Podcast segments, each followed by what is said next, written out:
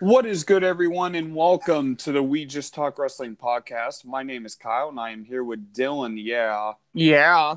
we have a loaded show for you guys today, but as always, we will break down the weekly shows, going over any stories from all the different promotions, giving our ECW Mount Rushmores, plus the Dummy Yeah moment of the week.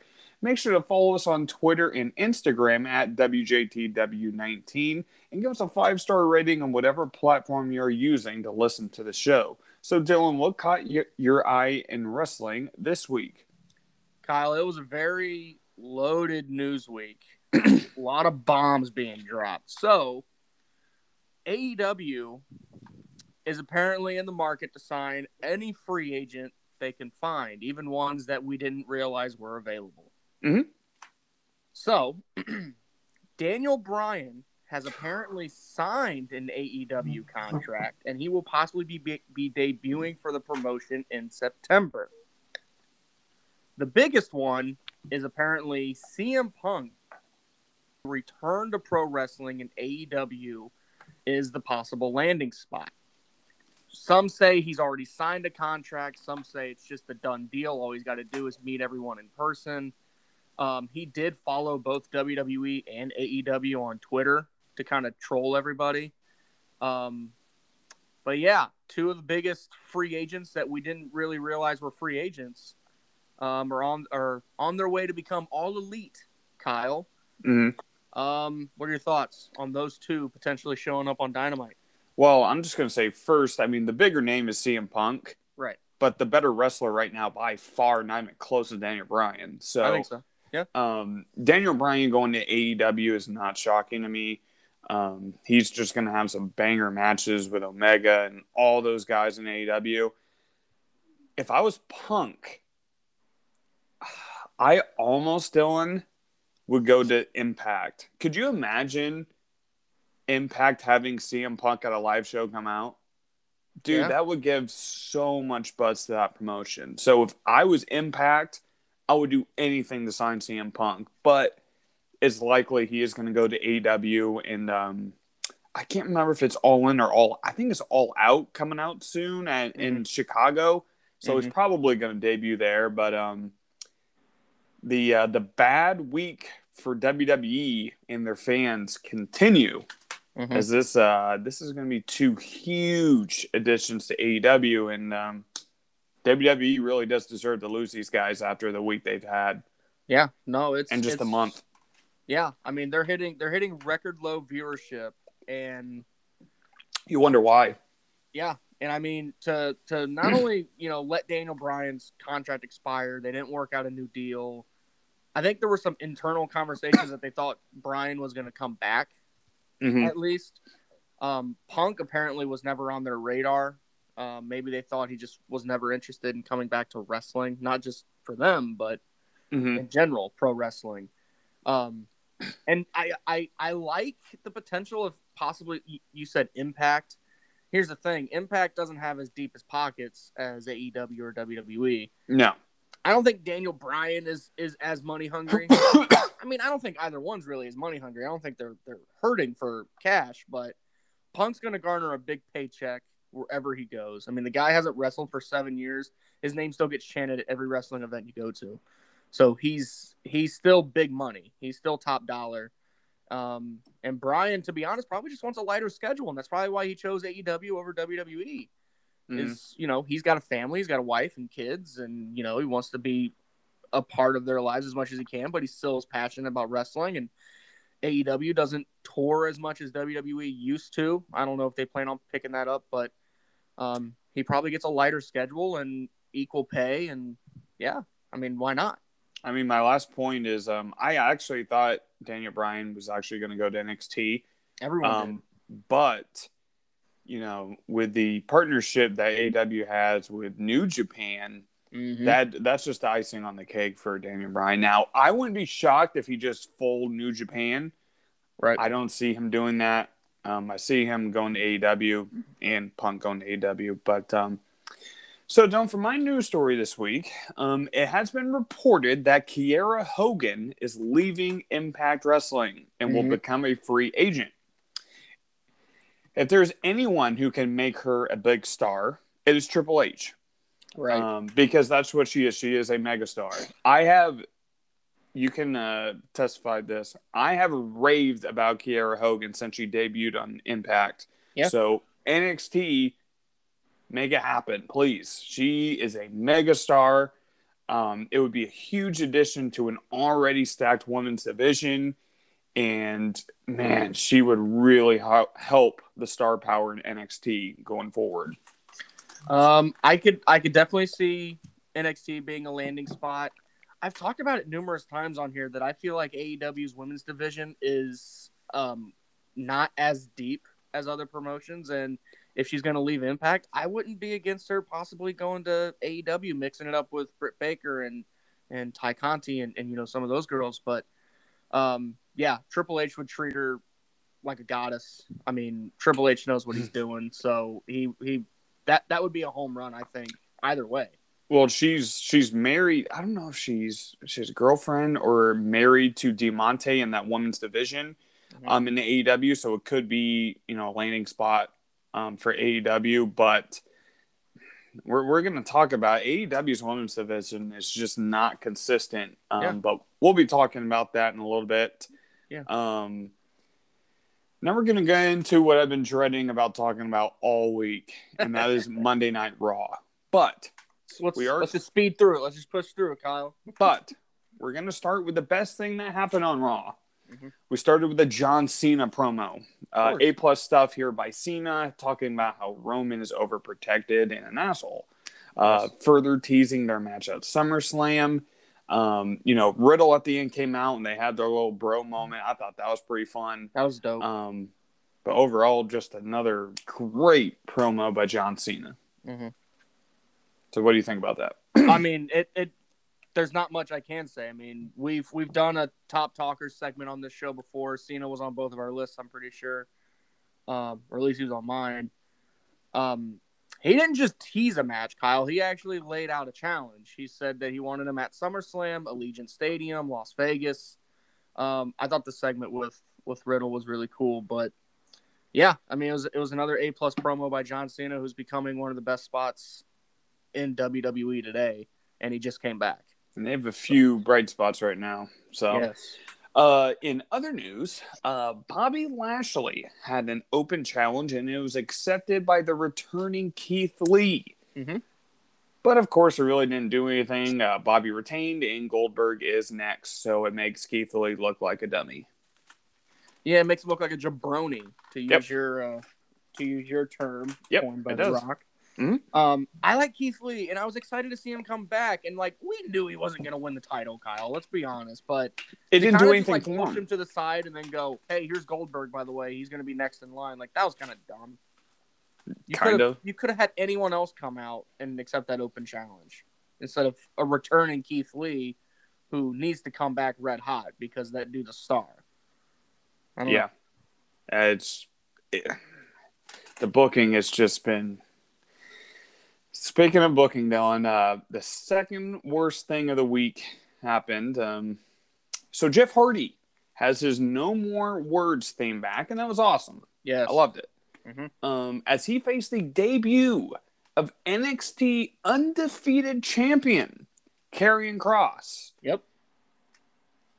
I mean, it it really didn't do anything. It went two minutes. Uh, Hardy pinned Kross for the win, and um, they made the one of the most dominant people, maybe the most dominant person in NXT besides Asuka, lose to a guy in the mid card in two minutes. I, I, I just don't get how stupid they can be.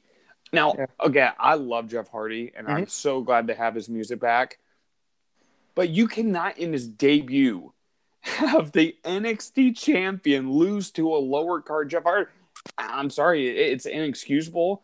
It makes Kross look weak. It makes NXT look weak for making him as good as he is. Mhm. And you're gonna hear this a lot today, but it just made everything look like a joke here. This this whole thing was terrible. Yeah, I agree. Now, I want to I want to say exactly what you said. We both love Jeff Hardy, and we were Yep. excited to hear the No More Words uh, theme song back. Excited to see him get a win. To be honest, I just feel like it was Do it against Mansoor. Yeah, like you could have picked Mansoor, you could have picked Jaxson Ryker, you could have picked anyone else on the roster for Hardy to get a two minute win.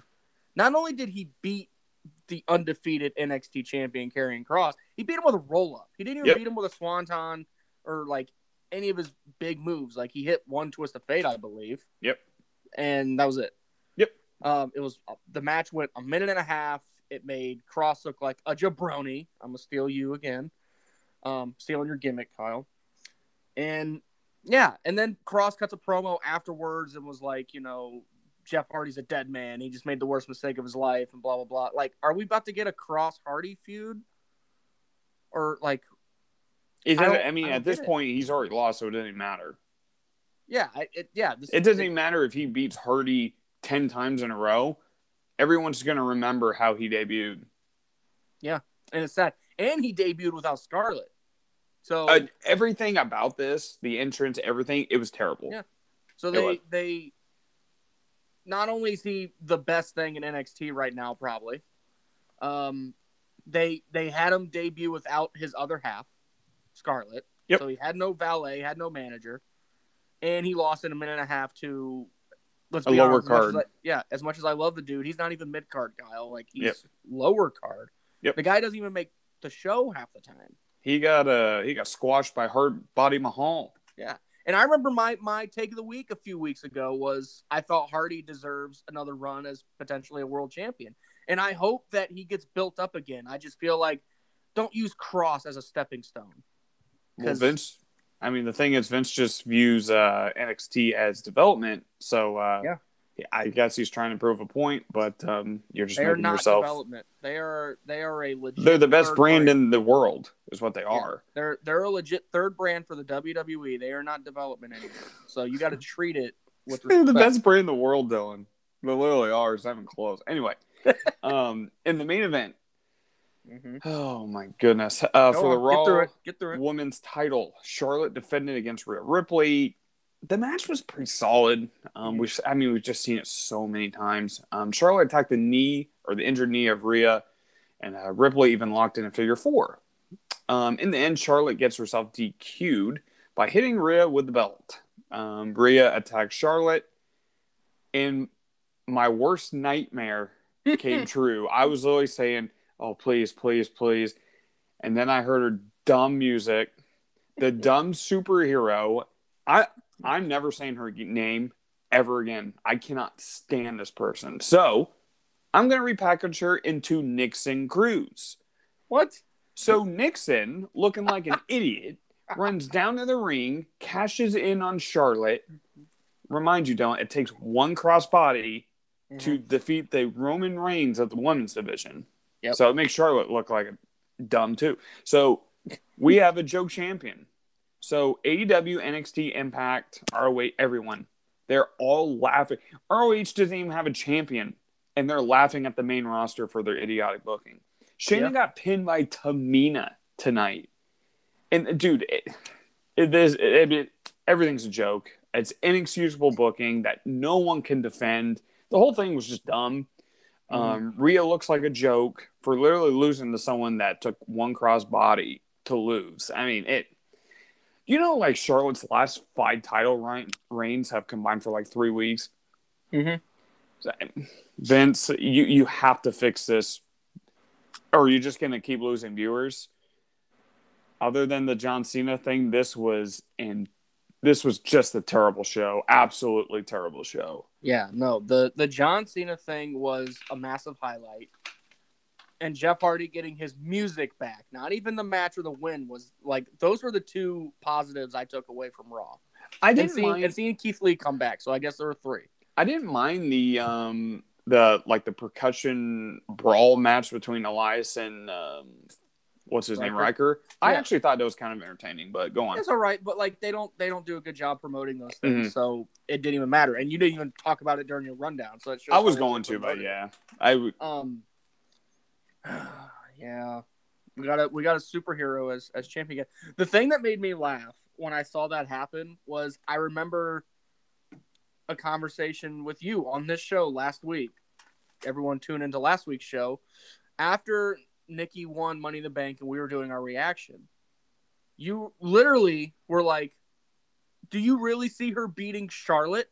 No, and we both were like, "No, she's not beating Charlotte for the title." Not only did she beat Charlotte for the title, Kyle, she beat her the next fucking night. Well, Charlotte had the title for one day. well, do you think she'll beat Charlotte one on one for the title? No, I I have a very strong feeling Charlotte gets the title back, um, possibly at SummerSlam. I hate the fact that that's a SummerSlam Well- match. Well, if she if she beat Charlotte for one on one for the title, she's beating Becky for the title. Stop. She'll so she'll uh she'll pin Becky in about five minutes. So, So like uh, this, it, it, dude, I don't understand the booking because like, oh, it's it's just it- you you can't defend it. No. Is the thing. I didn't And, I um, didn't talk about this in my news story because Daniel Bryan and CM Punk kind of stole all the wrestling headlines this week. But my my original story before these bombs were dropped was that Becky Lynch was supposed to be at SummerSlam. mhm. Rumored. Rumored to be wrestling at SummerSlam for with Charlotte for the title. Well now like you're not doing Becky's return match to fucking uh, what'd you call her? Nixon Cruz? Yeah, Nixon. I- If she comes back to SummerSlam, Dylan, she's losing to Nixon. Quit calling her Nixon. She's was- Becky's losing. Now, now here's the thing, guys. If if this was regular Nikki Cross, I don't think Kyle and I would be as upset. No, if this was Sanity, Nikki Cross, dude, I'm Because I'm all for it, bro. we we loved Nikki Cross. We loved Mm, NXT Nikki I, I Cross. can't. I can't say that anymore. We loved um I love I loved her pairing with Alexa Bliss. Like I thought that was really entertaining.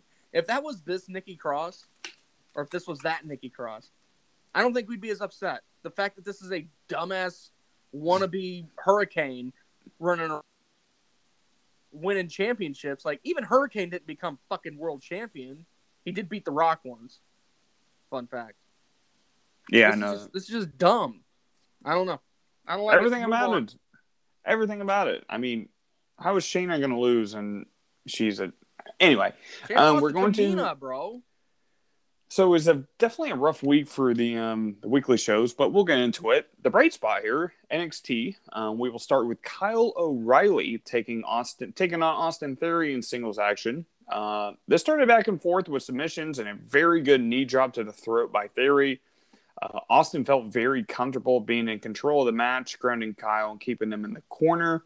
I loved when Kyle was about to kick Theory in the face, but he just kind of stopped and laughed at him and just slaps him across the face.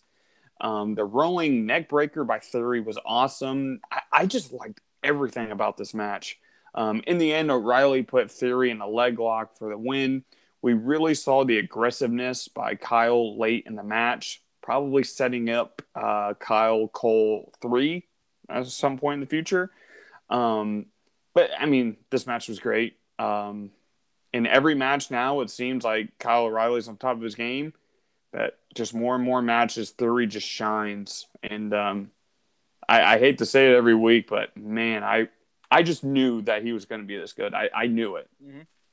Yeah, yeah, you were one of his biggest supporters from the start. I remember. Um, I thought this match was really fun. Um, showed kind of a glimpse of potentially NXT's future.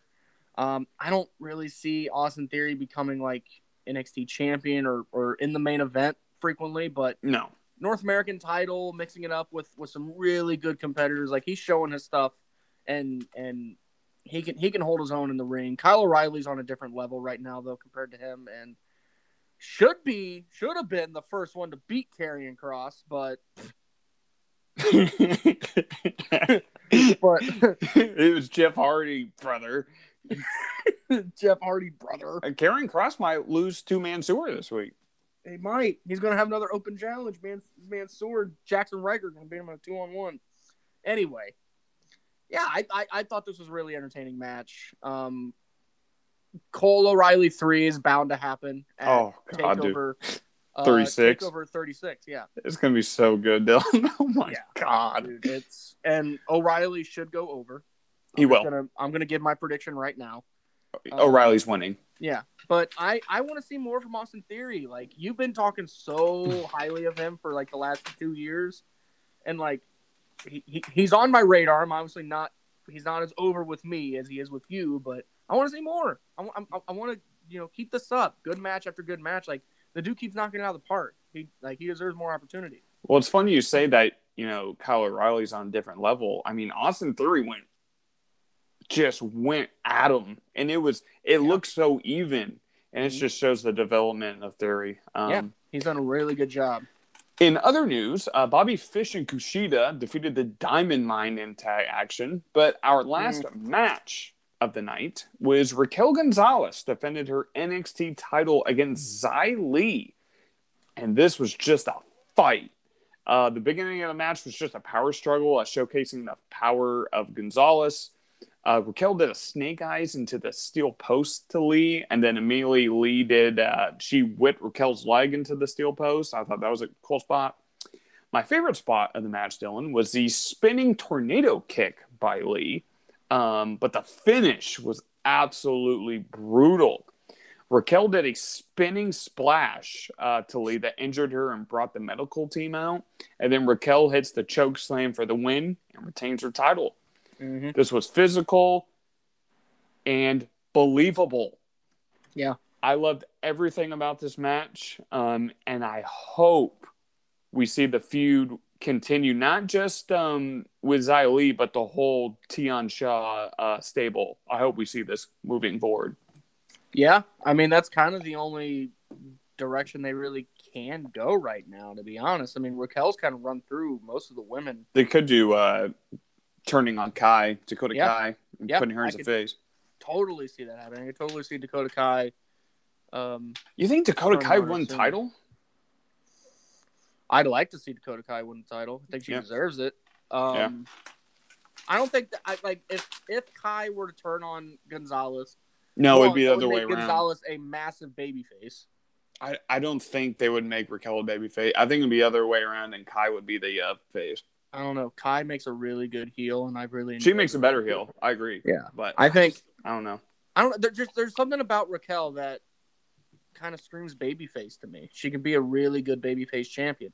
Does Kai beat her for the title? I'd love to see it, and I don't think it would hurt Gonzalez No, to drop the title to, to Kai. Um, I can see that happening really soon, to be honest. Probably within the next few weeks. mm, I don't. I don't see it. And wait, early. I mean, maybe thirty six. I, I just don't see Raquel losing the title for a little while. And Raquel's just a great champion, so I hope she keeps it for a little longer. Oh no, I'm not saying like she needs to drop the title, but I could definitely see Kai turning on Gonzalez pretty soon. Um, I feel but- like the relationship's kind of gone as far as it can, but So uh, yeah, we, we both enjoyed this match. Um, the last the last thing we got, Dylan, was Samoa Joe calling out Karrion Kross, yeah, the jabroni Karrion Kross, but Yeah. he was just so good here. Um, we saw Kross on the video board as he attacked William Regal, and it is now confirmed at NXT Takeover 36, Karrion Kross will defend his NXT title against Samoa Joe. Which confirms my theory of last week that Joe is now medically cleared to wrestle. By the way, Joe's winning, just because think? Karrion Kross moving up, he's winning. yeah, but Karrion Kross is moving up to lose to Mansoor. Well, I I know that, but I mean, it's just bound to happen. I mean, I mean, Kross's main roster switch has been da- uh, rumored for several weeks. We talked about it on here before. Well, I think I think then we'll get Joe and Bronson Rigo at it. Hey, that'd be fun. Holy, That'd be fun. We'd get Joe O'Reilly. Anyway, oh my God, Joe Anyway, so Kushida. oh, so anyway, yes, Joe is now medically cleared to compete, or else they wouldn't have announced a match for Takeover. And if if that's going to be set in stone, which Regal signed the paper, right? Yep. Yep. Yeah, Regal signed the contract. So yeah, we're getting Joe Kross at Takeover, which is going to be an absolute banger. If Mhm. Joe is anything like Joe was before he all the injuries piled up, dude, this is going to be a classic. uh, very good NXT show. Um, Very good. One of the very few bright spots of the week. But we're going to move on to NXT. Um, we'll start with Je- Chris Jericho against mean Spears. AEW. Huh? You said we're moving on to NXT. You mean AEW? Oh, sorry. We're going to be moving on to AEW. Chris Jericho versus Shawn Spears in Chapter One of the Labors of Jericho, Yep. where the stipulation was Spears could use a chair and Jericho couldn't. Match itself was just decent. Uh, nothing special here to me. Uh, Spears used the chair smartly throughout the match, and Jericho sold the story very well. Um, we saw Tully Blanchard, Sammy Guevara interfere. Spears hits the C4, and Jericho kicked out at two, but very predictable that he's going to get through all these labors. Um, the match ended with Jericho slamming Spears into a chair, hitting Judas Effect for the win. Match itself, Dylan, just wasn't special. Um, I liked MJF on commentary, Mm-hmm. but after the match got the headlines. So next week, we know Chris Jericho will be facing the face of the death match, Nick Gage. Oh man, I'm stoked to see Nick Gage in AEW. Yeah, I don't know if this is like a full time signing or just kind of like a so. one off. Mhm. Feels like feels like a one off because although if Nick Gage is in AEW long term, that means we might get a death match between him and Moxley, Ooh. which would be killer. Anyway, um, yeah, you, you you mentioned it. The match itself was meh. I totally agree with that. It didn't do anything for me. Um, I feel like these matches are. I don't want to say it's a waste because we know Jericho's going to get through all these labors And face get to- MJF. and get to MJF. But I mean, you can at least make these matches entertaining, even though we know what the result's going to be. I think next week will be entertaining with Gage. I think so. Yes, I I love Nick Gage. Nick Gage is one of the best things that no one talks about, uh, because deathmatch wrestling is very controversial and not a lot of uh, media outlets cover it. But we know about Nick Gage, and we're really excited. So next we had Britt Baker in her first title defense against Nyla Rose. Dylan, again, this was just okay. I actually didn't really even care for this match that much, but the match went back and forth. Uh, Nyla was in control for a lot of it. The top rope knee drop by Nyla Rose was cool, but Baker right after did an awesome swinging neck breaker. Um, the, these two slug back and forth with the forearms to the face, but in the end, Baker makes Nyla tap out to the lockjaw to successfully defend her title. I like the near falls in the match, but it was just predictable, and I just couldn't get into it. Um, I just thought the match was going to be a lot better than it what we got here.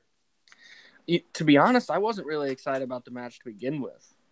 Like I thought the match was going to be better, but I wasn't Yeah, excited. better, about it. yes, but you know, and this kind of piggybacks what I said during uh, your news story, where I think AEW's women's division needs more depth, and that's why I could see uh, Kiera Hogan possibly going there instead. But No, please no.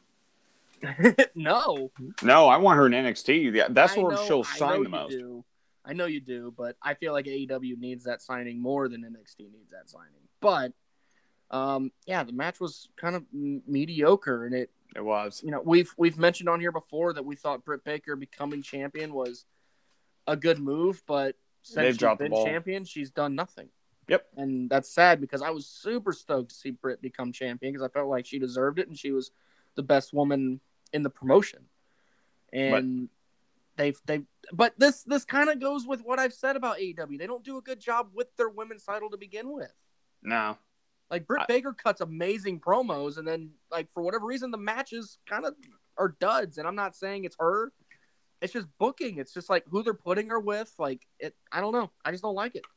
I mean, I think it just confirms that the best thing they've had in the women's division, you know, right now is Britt Baker, but the Hikaru Shida, it just shows, you know, her greatness with the championship. But in other news, um, we now know the executive consultant to Andrade El Idolo Yes, sir. is Chavo Guerrero. Um, so Yes, that, I, I thought that was a pretty fun signing. But in our main event for the IWGP US title, Jon Moxley defended against Lance Archer. oh boy.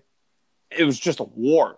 Yes. Uh, th- these two were bloody. Moxley stabbed Archer with a fork to the Yep. face early in the match.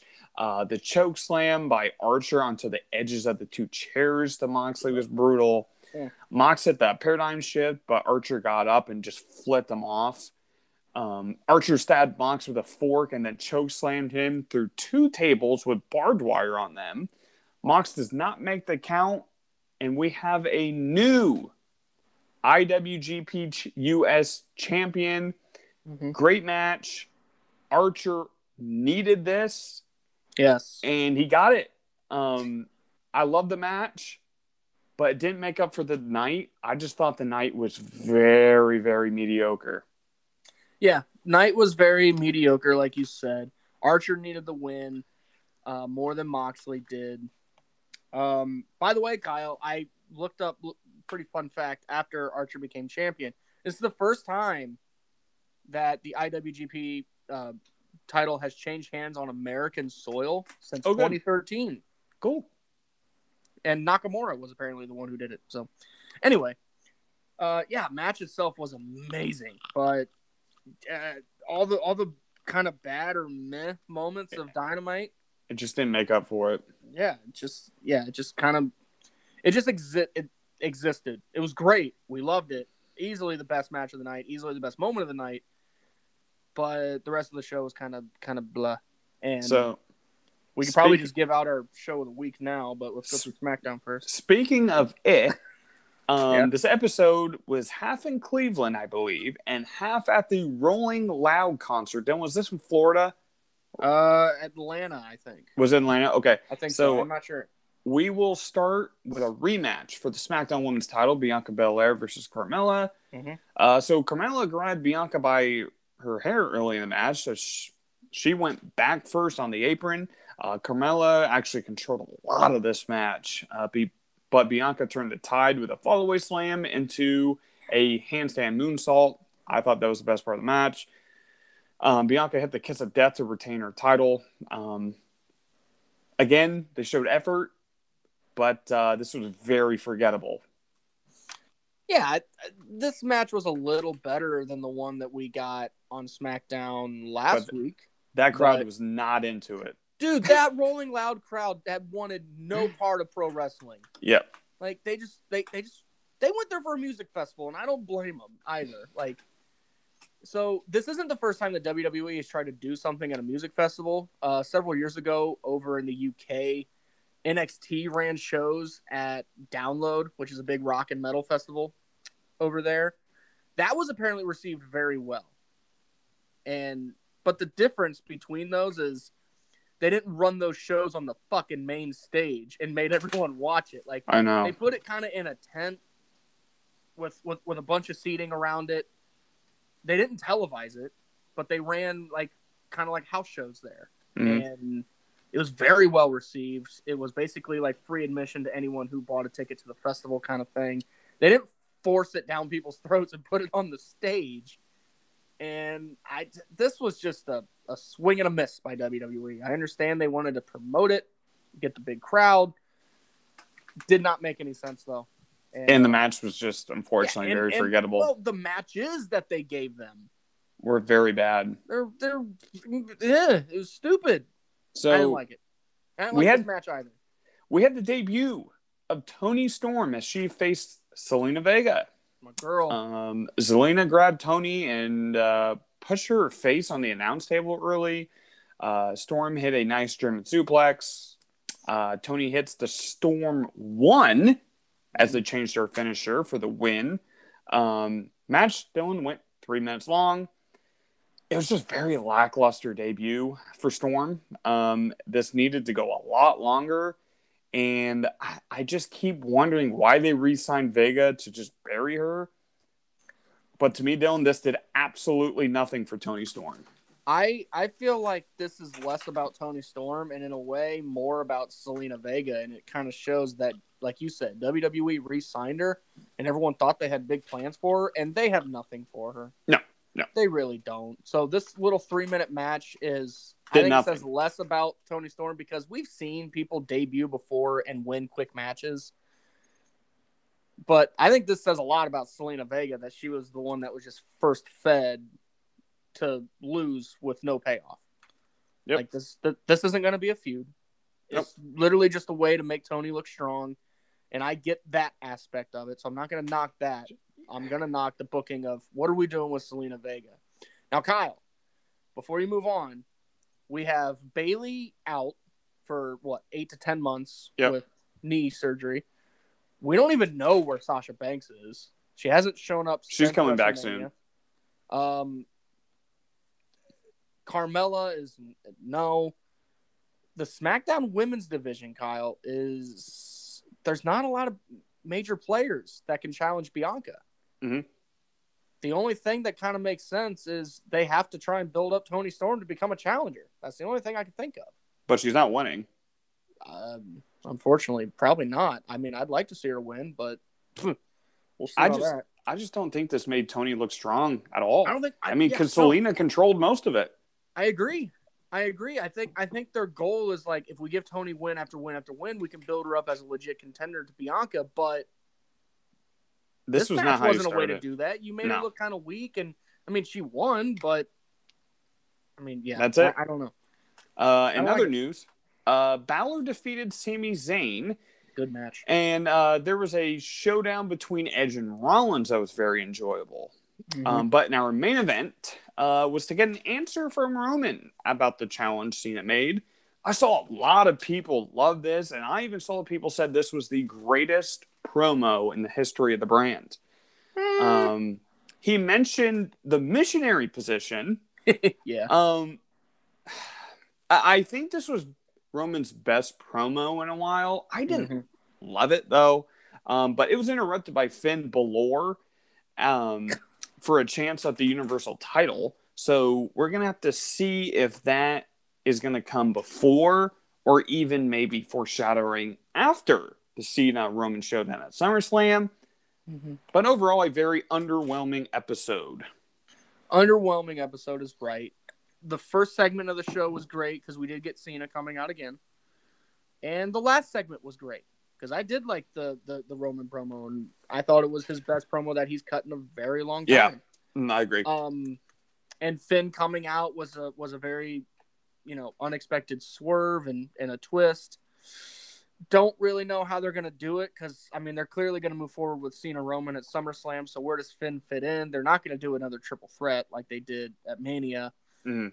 I could see Finn getting a title shot on SmackDown in the And coming losing. I mean, we still have about four or five weeks to build SummerSlam. So Yep. and you already know what the Universal title match is going to be. So I say you give Finn a shot on a SmackDown maybe next week, maybe the week after. Him and Roman will put on a good match. I feel like um, because I've done it before, and hmm. but I don't know. I mean, Balor comes back, huge pop. Everyone's loving to see him.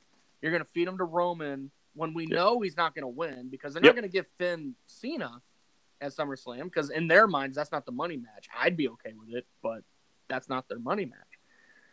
So what does so what does Finn do? He loses and then what?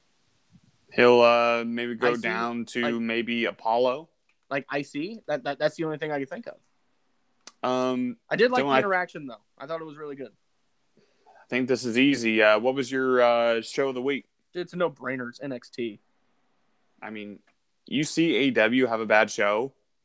A- NXT doesn't have bad shows, so uh, that's just that just shows their dominance. And uh, still don't know why under or uh, st- still don't know why Vince just doesn't get how good the product is. But uh, I agree. But anyway, Dylan. Um, so that was the weekly shows. Very, very underwhelming week. But what was your hot take of the week? Kyle, you know the name Matt Cardona, Mm-hmm. formerly known as Zack Ryder, everybody. He is the best thing going in wrestling that no one is talking about right now. Ooh, I disagree, but go on. Matt Cardona last night beat Nick Gage for the GCW World Heavyweight Championship in a death match. We just Mhm. called him the king of the death matches. And Long Island IZ beat him in a death match. He debuted for the promotion about a month or so ago and got so much heat and he just ate it up, bro. Like he's doing his best stuff that I think he's ever done in his career and he's loving every second of it.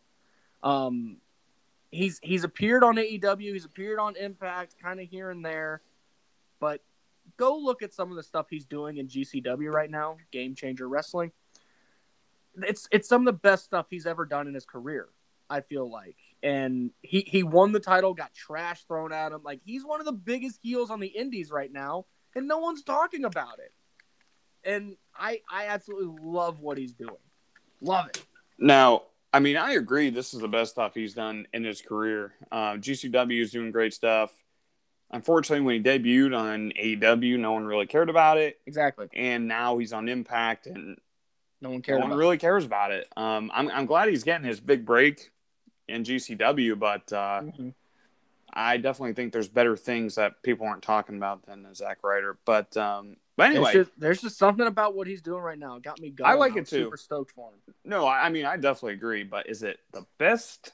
Eh, that's debatable. Uh, I but said my I said one of the best things. oh, I thought you said was the No, I said one of the best things going in wrestling that no one is talking about. okay. I I I'll I'll, I'll agree with that. Um, so my hot take of the week, Dylan, for the very first time in, in a very long time, I can Mhm. finally say that Impact Wrestling is more interesting and better than the WWE main roster. Mm. Women's division is booked better. Tag team division booked better. And the mid card scene right now is awesome. Uh, the addition of Jay White will help the new additions from other promotions. They're going to keep getting guys here and there. But it's the stable guys like Callihan, Ace Austin, the women's division, Rosemary, Dashwood. It makes the brand better than the joke that is the main roster. So uh, I just I love their tag division. Now WWE main roster's tag division isn't bad. They just don't showcase it as well as Impact does. Right. But I'm sorry, Impact Wrestling's just more interesting right now than the main roster. I like the direction that Impact's going. I wish, wish they would get kind of more promotion, like at bigger shows. Like, like there's something that's missing from Impact, and it's just that people aren't watching it. To be Mhm. honest, because it is a really good product. People will just tune in. I don't even know what channel they're on though. That's the thing.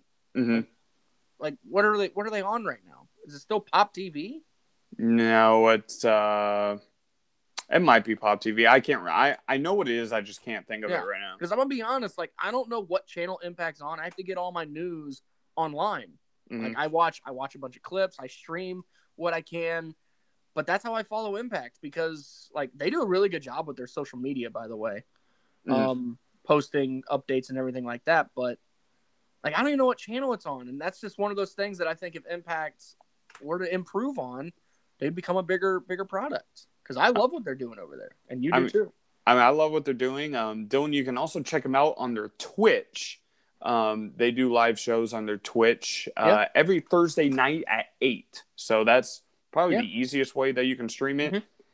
But I agree. If, if they get a bigger TV deal, you know, Mhm. maybe on a TNT or you know TBS, something like that. Man, this this promotion's really gonna take Well, I mean, off. they they have the working relationship with AEW, which is So- currently on um on like the Turner stations. Like Yep. they're gonna they're gonna debut another show on TBS within the next couple of years. I think was announced. Dynamite's on TNT. So with that working relationship, you think maybe maybe Impact can fit in on like like a TBS time slot on a different night or yep, Thursday eight o'clock Something should like be that. fine. Mhm. and I think when you said Punk could go to Impact, that's going to be the one thing that holds him back is that he's going to get no exposure. But Yeah. at the same time, if Impact landed CM Punk, they're getting a fucking TV deal. Like, there's no way around it. Um, so we will now get into our ECW Mount Rushmores, which is the finale of the series. Um, this will just be a men's Mount Rushmore, as the women's weren't able to showcase as much in ECW, unfortunately.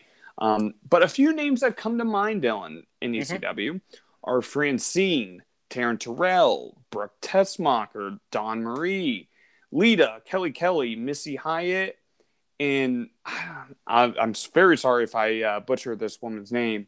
Is it B- Balua McGillicuddy? Malula. Balula McGillicuddy.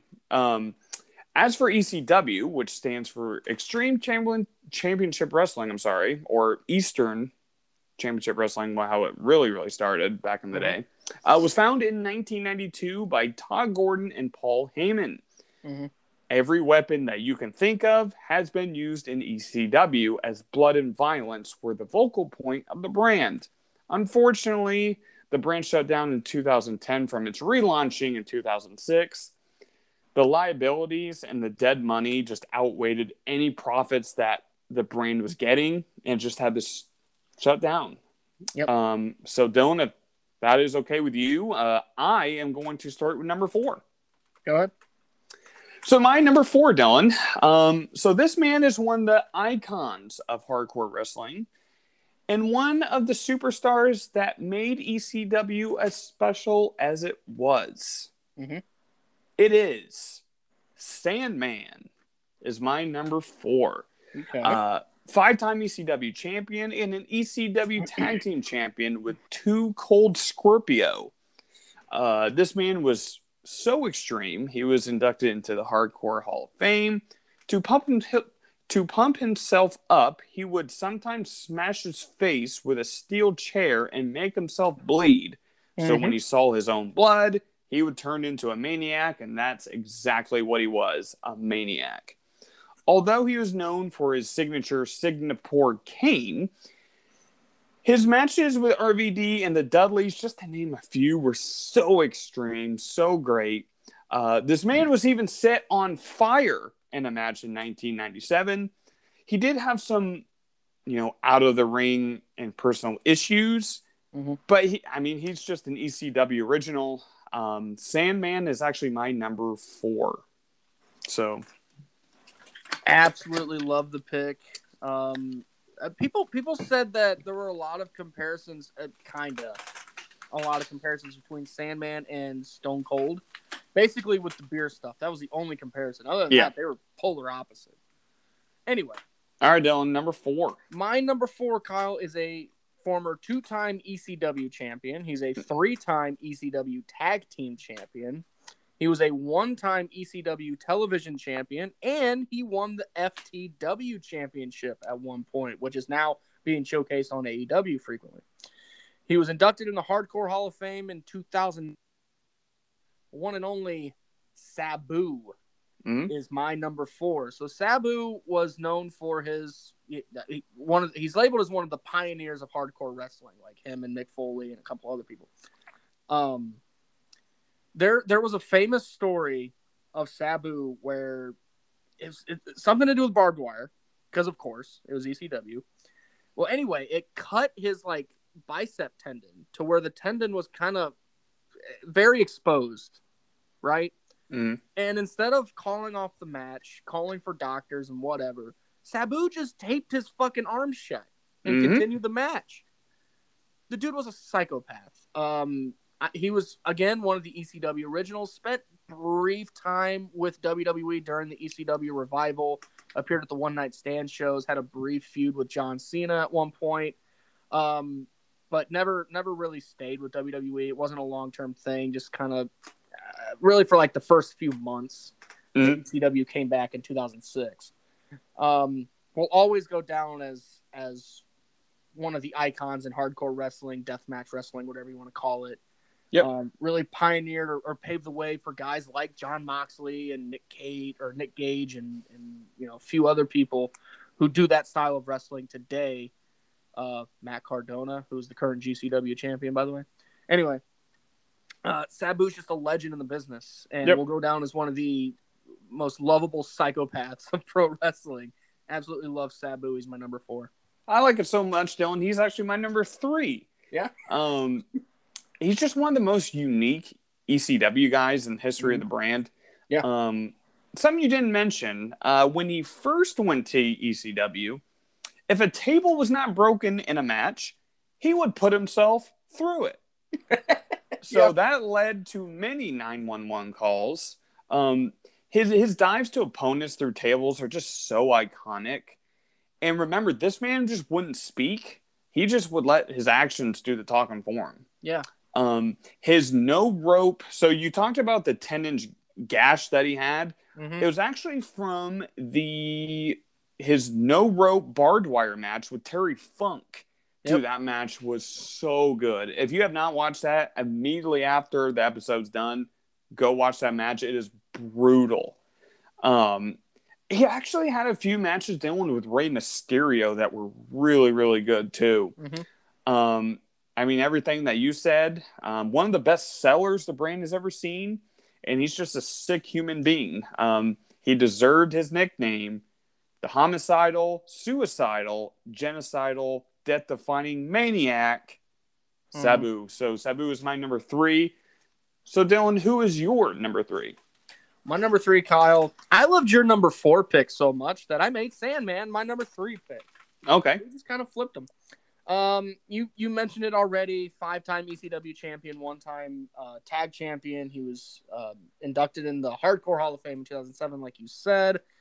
Not really much I can add outside of what you said already.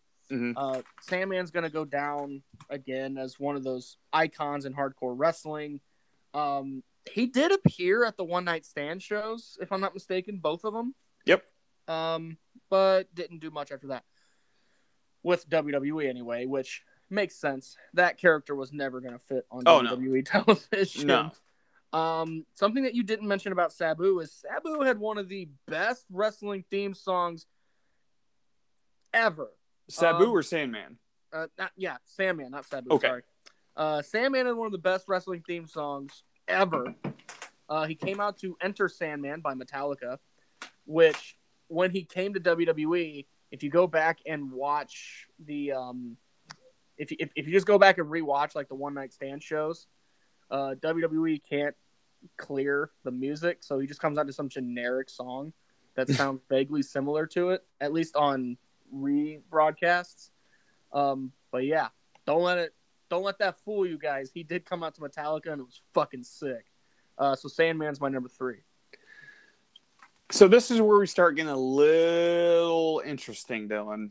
Yep. So my number two is the innovator of violence and one of the founding fathers of extreme wrestling. My number two, shockingly, is Tommy Dreamer. Hmm. Only a one-time ECW champion and the three-time tag team champion, but his impact on the brand was so major that he will be on everyone's ECW Mount Rushmore. Let's be honest.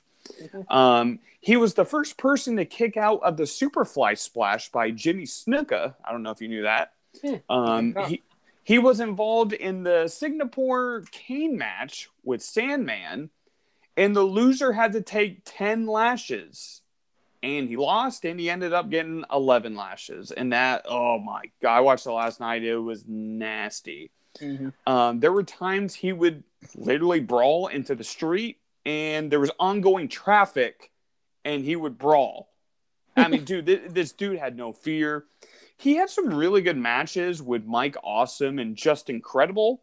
Uh, just to name a few that were really, really good. Um, his leadership in the locker room, just being a vet people can rely on, is why his Mhm. presence is so special. Number two to me, Dylan, is Tommy Dreamer. Kyle, I love the pick so much that Tommy Dreamer is also my number two. Um, so something you actually kind of omitted or omitted from your list is that Tommy Dreamer is actually a two-time ECW champion. Kyle, Oh, sorry, he I won thought the he was title. He won the title once during its original run, but he also won the ECW title during the revival run as well Oh, okay. as part of WWE. Only one on my list, by the way, who had some sort of title reign post. Um, Mm. He was inducted in the Hardcore Hall of Fame uh, in 2010. He's also the founder of a promotion called House of Hardcore. So he's still, you know, you mentioned kind of a pioneer of hardcore wrestling. Um, he's still honing that craft to this day, still hosting shows. Um, House of Hardcore doesn't get a lot of airtime. Obviously, they're an independent promotion, but they do a lot of great things. So check them out. Um, he's also part of the creative team today for Impact Wrestling, which is huge because Tommy Dreamer has a great mind for pro wrestling. Something about Tommy Dreamer that I think people forget is for how great he was when he first appeared, everyone hated him. Mm-hmm. And one of the reasons why is because everyone thought he was too good looking to be a hardcore wrestler. that he was too much of a pretty boy. And Yep. he he silenced everybody because that dude's a fucking maniac. And uh, Tommy Dreamer is gonna go down as one of the icons, not just of hardcore wrestling, but pro wrestling in general. Because like I said, he has a great mind for the business. He's part of the creative team now for Impact, and he, they're doing great things, which we already kind of mentioned earlier. Um, Tommy Dreamer still giving back to the wrestling community. He's my number two.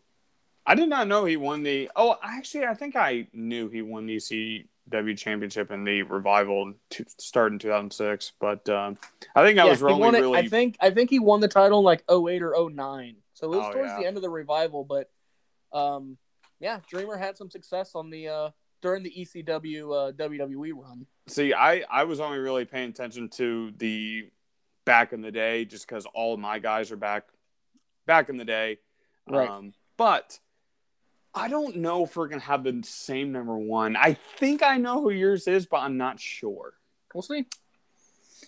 Dylan, my number one, this is a man that is the most intimidating guy. Well, maybe one or he's definitely one or two. We have Um, very different number ones, by the way. I the most tell. intimidating guys in the history of ECW and one of the most decorated workers wherever he went.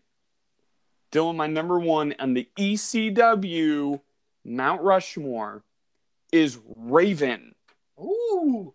His gimmick was that he was a depressed psychopath Yep. and he just made it so special.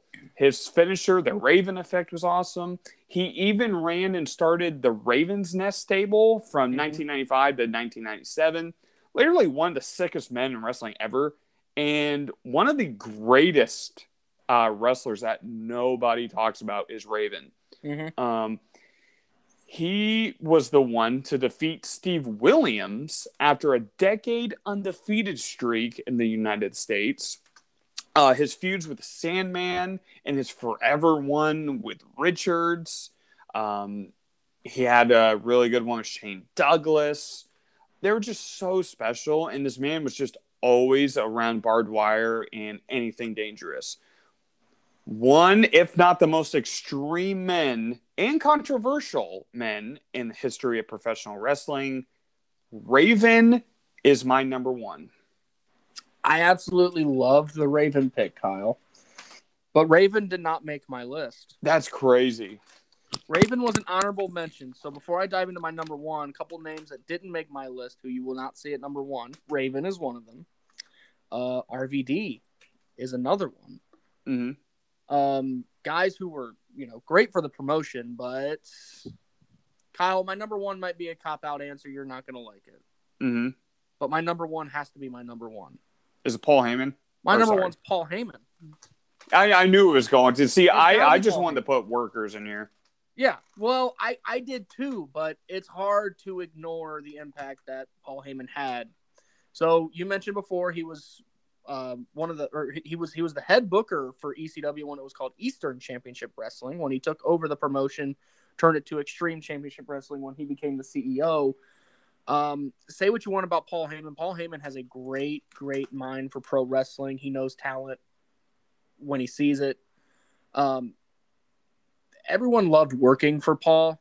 He was very much a, a, a wrestler's CEO, a wrestler's owner. Not you can't really say that. You know, he he went toe to toe with Ted Turner and Vince McMahon.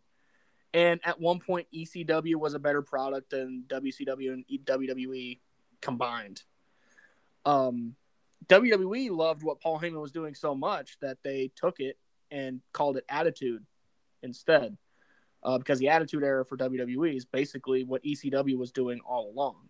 Mhm. Um, some names that Paul Heyman brought in that a lot of people forget.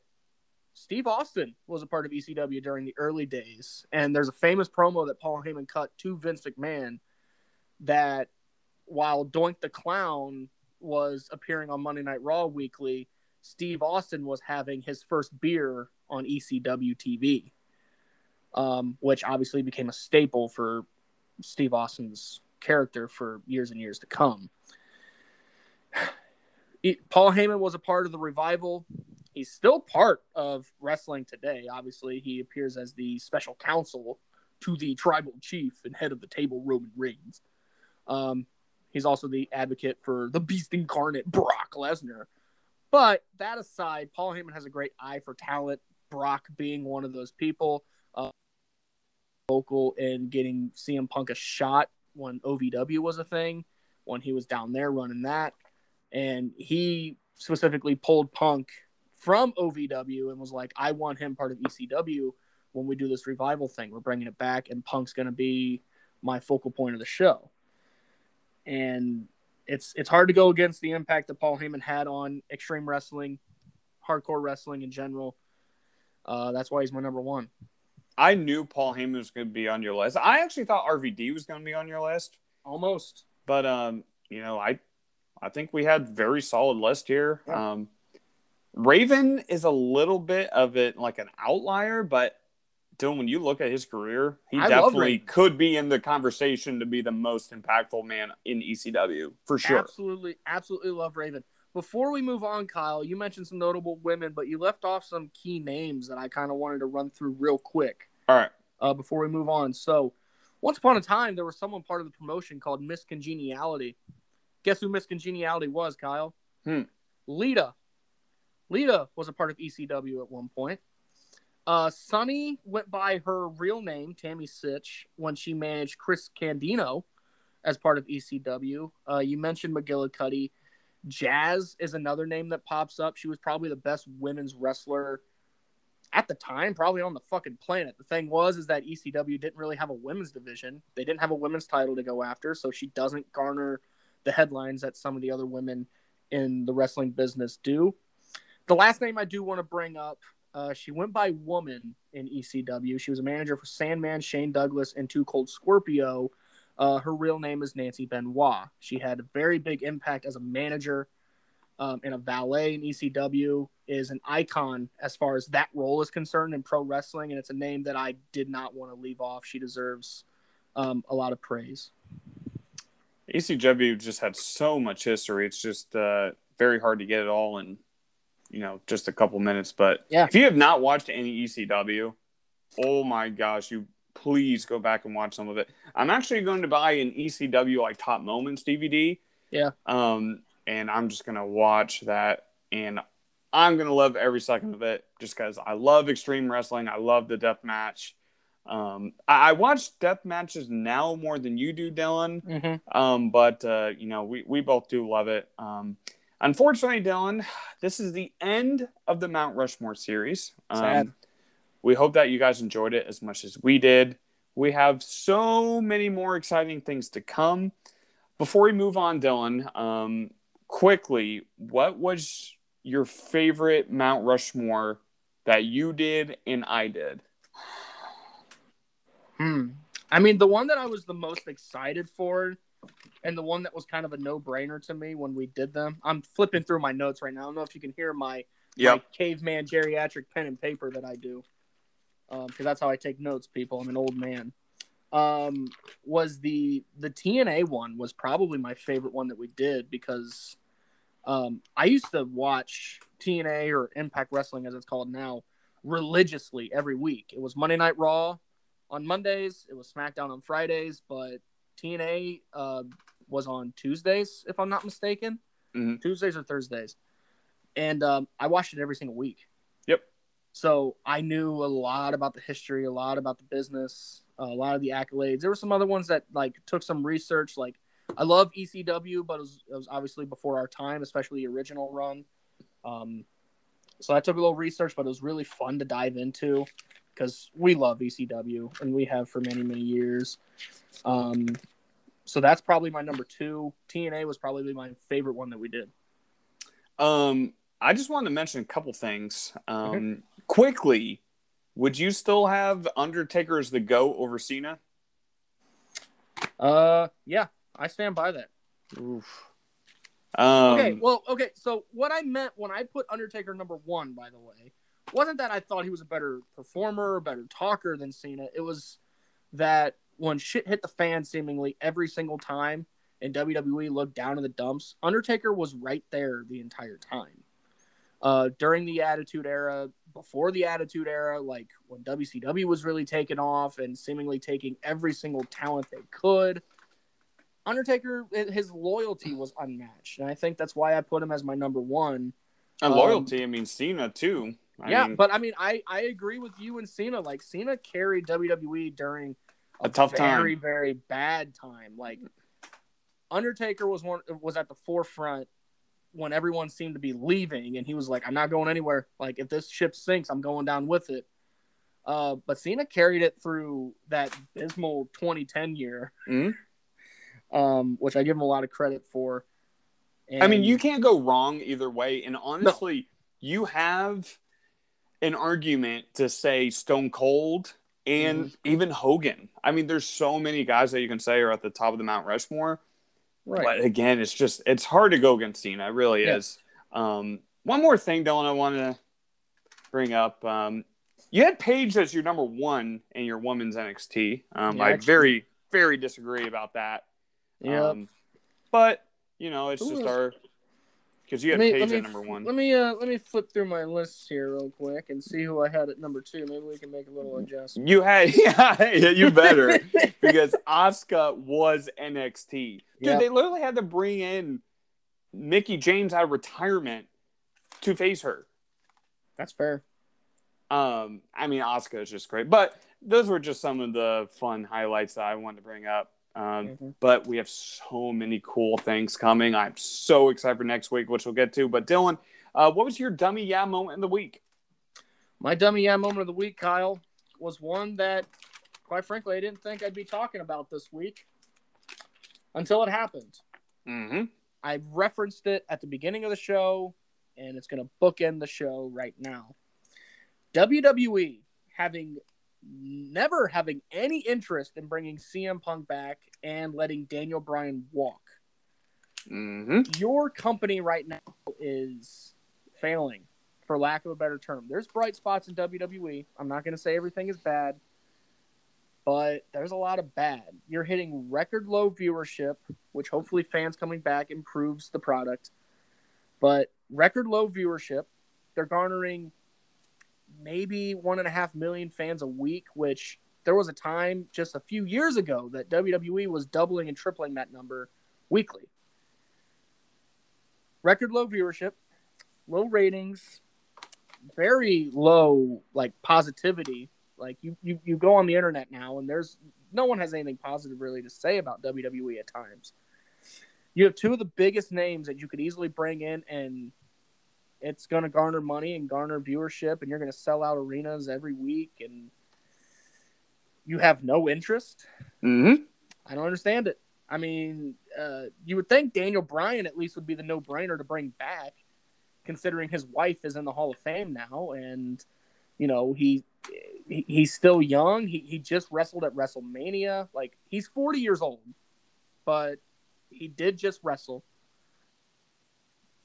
in a very acclaimed match, by the way, at WrestleMania with Edge and Roman Reigns. Had a great feud with both of them leading up to the match and seemed to be a focal point of SmackDown. And when they did the loser leave SmackDown thing, you and I both were like, oh, he's going to NXT or he's going to mm-hmm. Raw. Like, no one thought he was leaving the company. And then his contract expired and like there were no talks to bring him back. Like, are you kidding me? They just kind of let him go. And Punk, you know, maybe it was because they didn't think he would be interested in coming back, but Dave Meltzer, our good buddy, reported that they never had any interest in bringing Punk back. They weren't even going to kick the tires and reach out to him. Nothing. this dude is still a megastar. Say what you want about Punk. Like you mentioned earlier, Daniel Bryan's probably the better worker right now because Punk hasn't done it for seven years but he's fucking CM Punk. Like he's gonna garner headlines anywhere he goes. Like the dude had two shitty fights in the UFC, but guess what? Those were big pay per view buys. People wanted to see him. The dude's a star. You weren't even gonna reach out, swallow your pride, and go, "Hey, Punk, like, what's it gonna take? Nothing? Zero interest? Are you kidding me?" Of course, Tony Khan's gonna be like, "Fuck it, let's see if we can get CM Punk over here." I, that that to me is very very stupid. Like your company's failing and you do nothing to improve it, and instead you give titles to superheroes and Mhm. and um, Goldberg is back. That's the big surprise that we got this week. And you know Goldberg's going to wrestle Bobby Lashley, and Bobby Lashley's going to look like a jabroni. I'm gimmick infringing so much today. Um, yeah, I don't get it. I really don't. And one thing you missed, Dylan, is that uh, our men's Money in the Bank is a he gyrates. Hey, That's uh, that's his I- that's his character. I adore Big E. I'm not going to knock. I him. like Big E, but uh, did you see again? He's going to be in a program with Apollo Crews. That's yeah, funny. he's he's back in the IC title picture. Oh gosh, that is they need to change. Dude, that's that's only been an ongoing feud since the beginning of 2020. Why can't they, why can't it be Finn Balor? Finn Balor or what about Shinsuke? Come on. Yeah, what's your King Nakamura? Okay, anyway. King now. So my WM moment of the week, Dylan, obviously goes to WWE. Um, they've had a absolutely miserable week. Mhm. I mean, just with you know the Punk Bryan thing, all their booking, you know, it's made NXT look bad. It dude, it has just been an absolutely terrible week. But to the fans who have defended Nixon Cruz storyline and all of that. the bad decisions they have made, it's just why ECW or ECW. It's why AEW is becoming so big. It, it is. I, the writers, the management team, the fans all get the WM moment of the week. It's just because WWE is foolish. Um, and they are in big, big trouble going forward. AEW may be leading professional wrestling here shortly. And uh, WWE is in some big trouble, Dylan. Uh, Mhm. Which leads me to my announcement. So obviously WWE is in big trouble, like I said. So Dylan, I have applied to become a assistant writer slash intern for the WWE. Really? Will I get it? No. Hell no. But of any of the candidates that will be applying for the job, I know I have the most out there ideas and company changing ideas for the better or the worse. Come on, Vince. All I need is one interview. so I'll be all right, Vince. Here's a couple of my ideas. So uh, we're either going to put Nixon Cruz on main event or we're just cutting her. And we're going to have Shayna Baszler as the top thing in WWE. And then he's going to be like, uh, yeah, why don't you just walk on out of the, uh, why don't you just walk on out of the uh, office for me real quick? And then, um, And but you're back on did I do it kind of as a joke? Yes, because I have a career going. But if WWE was to call me back, I'll fix her product for him. Yo, show me that. Send me the link. I'll apply. Yeah, I will. Anyway, um, besides that, Dylan, it's just oh god, it's just a bad, bad week for WWE. Anyway, Dylan, would you like to tell everyone what we are doing next week and get us out of here? Yeah, before I dive into what we're doing next week, I want to say one more time, we don't hate Nikki Cross. We I do right love, now. We love Nikki Cross. We just hate what she's doing right now. And I I, can't, know, I can't even say her name. well, it's it's out of her control, dude. Come on, you know. No, that. this was her idea. It was her idea, dude. It, it's reported online. This was her idea to do. I don't. So she deserves it. I'm I'm not even saying her name. I don't like her that much. So Nixon Cruz is her name. anyway, Nikki, just go back to being regular, Nikki, please. I You know. need it. Anyway, Kyle, next week. So we know the Mount Rushmore lists are done, but next week's going to be another fun list, something we've been putting off for a couple months now, actually. With how well tag team wrestling is received nowadays, and they garner a lot of, you know, match of the year candidates and five star matches here and there all the time, mostly in NXT and AEW. But anyway, uh, Kyle and I will be diving into our top 10 tag teams of all time. So it's going to be a combination of today's stars, past stars, every promotion available. We're not limiting it to one company. Uh, our top 10 tag teams of all time will be next week. Um, on top of that, all the things you guys become accustomed to news stories, breakdowns, uh, hot takes, and our dummy moment of the week will always conclude the shows. And um, yeah, that's next week's show. Dude, our our lists are going to be so different. It's not Oh, even dude, funny. It's gonna be killer. Hey, I'm, dude. I'm looking forward to it. This is one of the most excited for an episode I have been. So Yeah. this is going to be a great episode. Um, we do appreciate everyone listening to uh, this point too. About seventy four minutes in, just over an hour. Um, we are sad that uh, the Mount Rushmore is done, but uh, Mhm. we have a lot of lists, a lot of cool stuff coming, and uh, WWE needs a fixing. So maybe I can do it, uh, or maybe Dylan and I will do it at some point in the future. So, um, so Dylan, uh, unfortunately, we are on the road to SummerSlam. Don't say unfortunately. SummerSlam's gonna be pretty good. Yeah, with all these old guys. It's one old guy and a bunch of like I don't count Cena. All right. See you, everyone. See ya.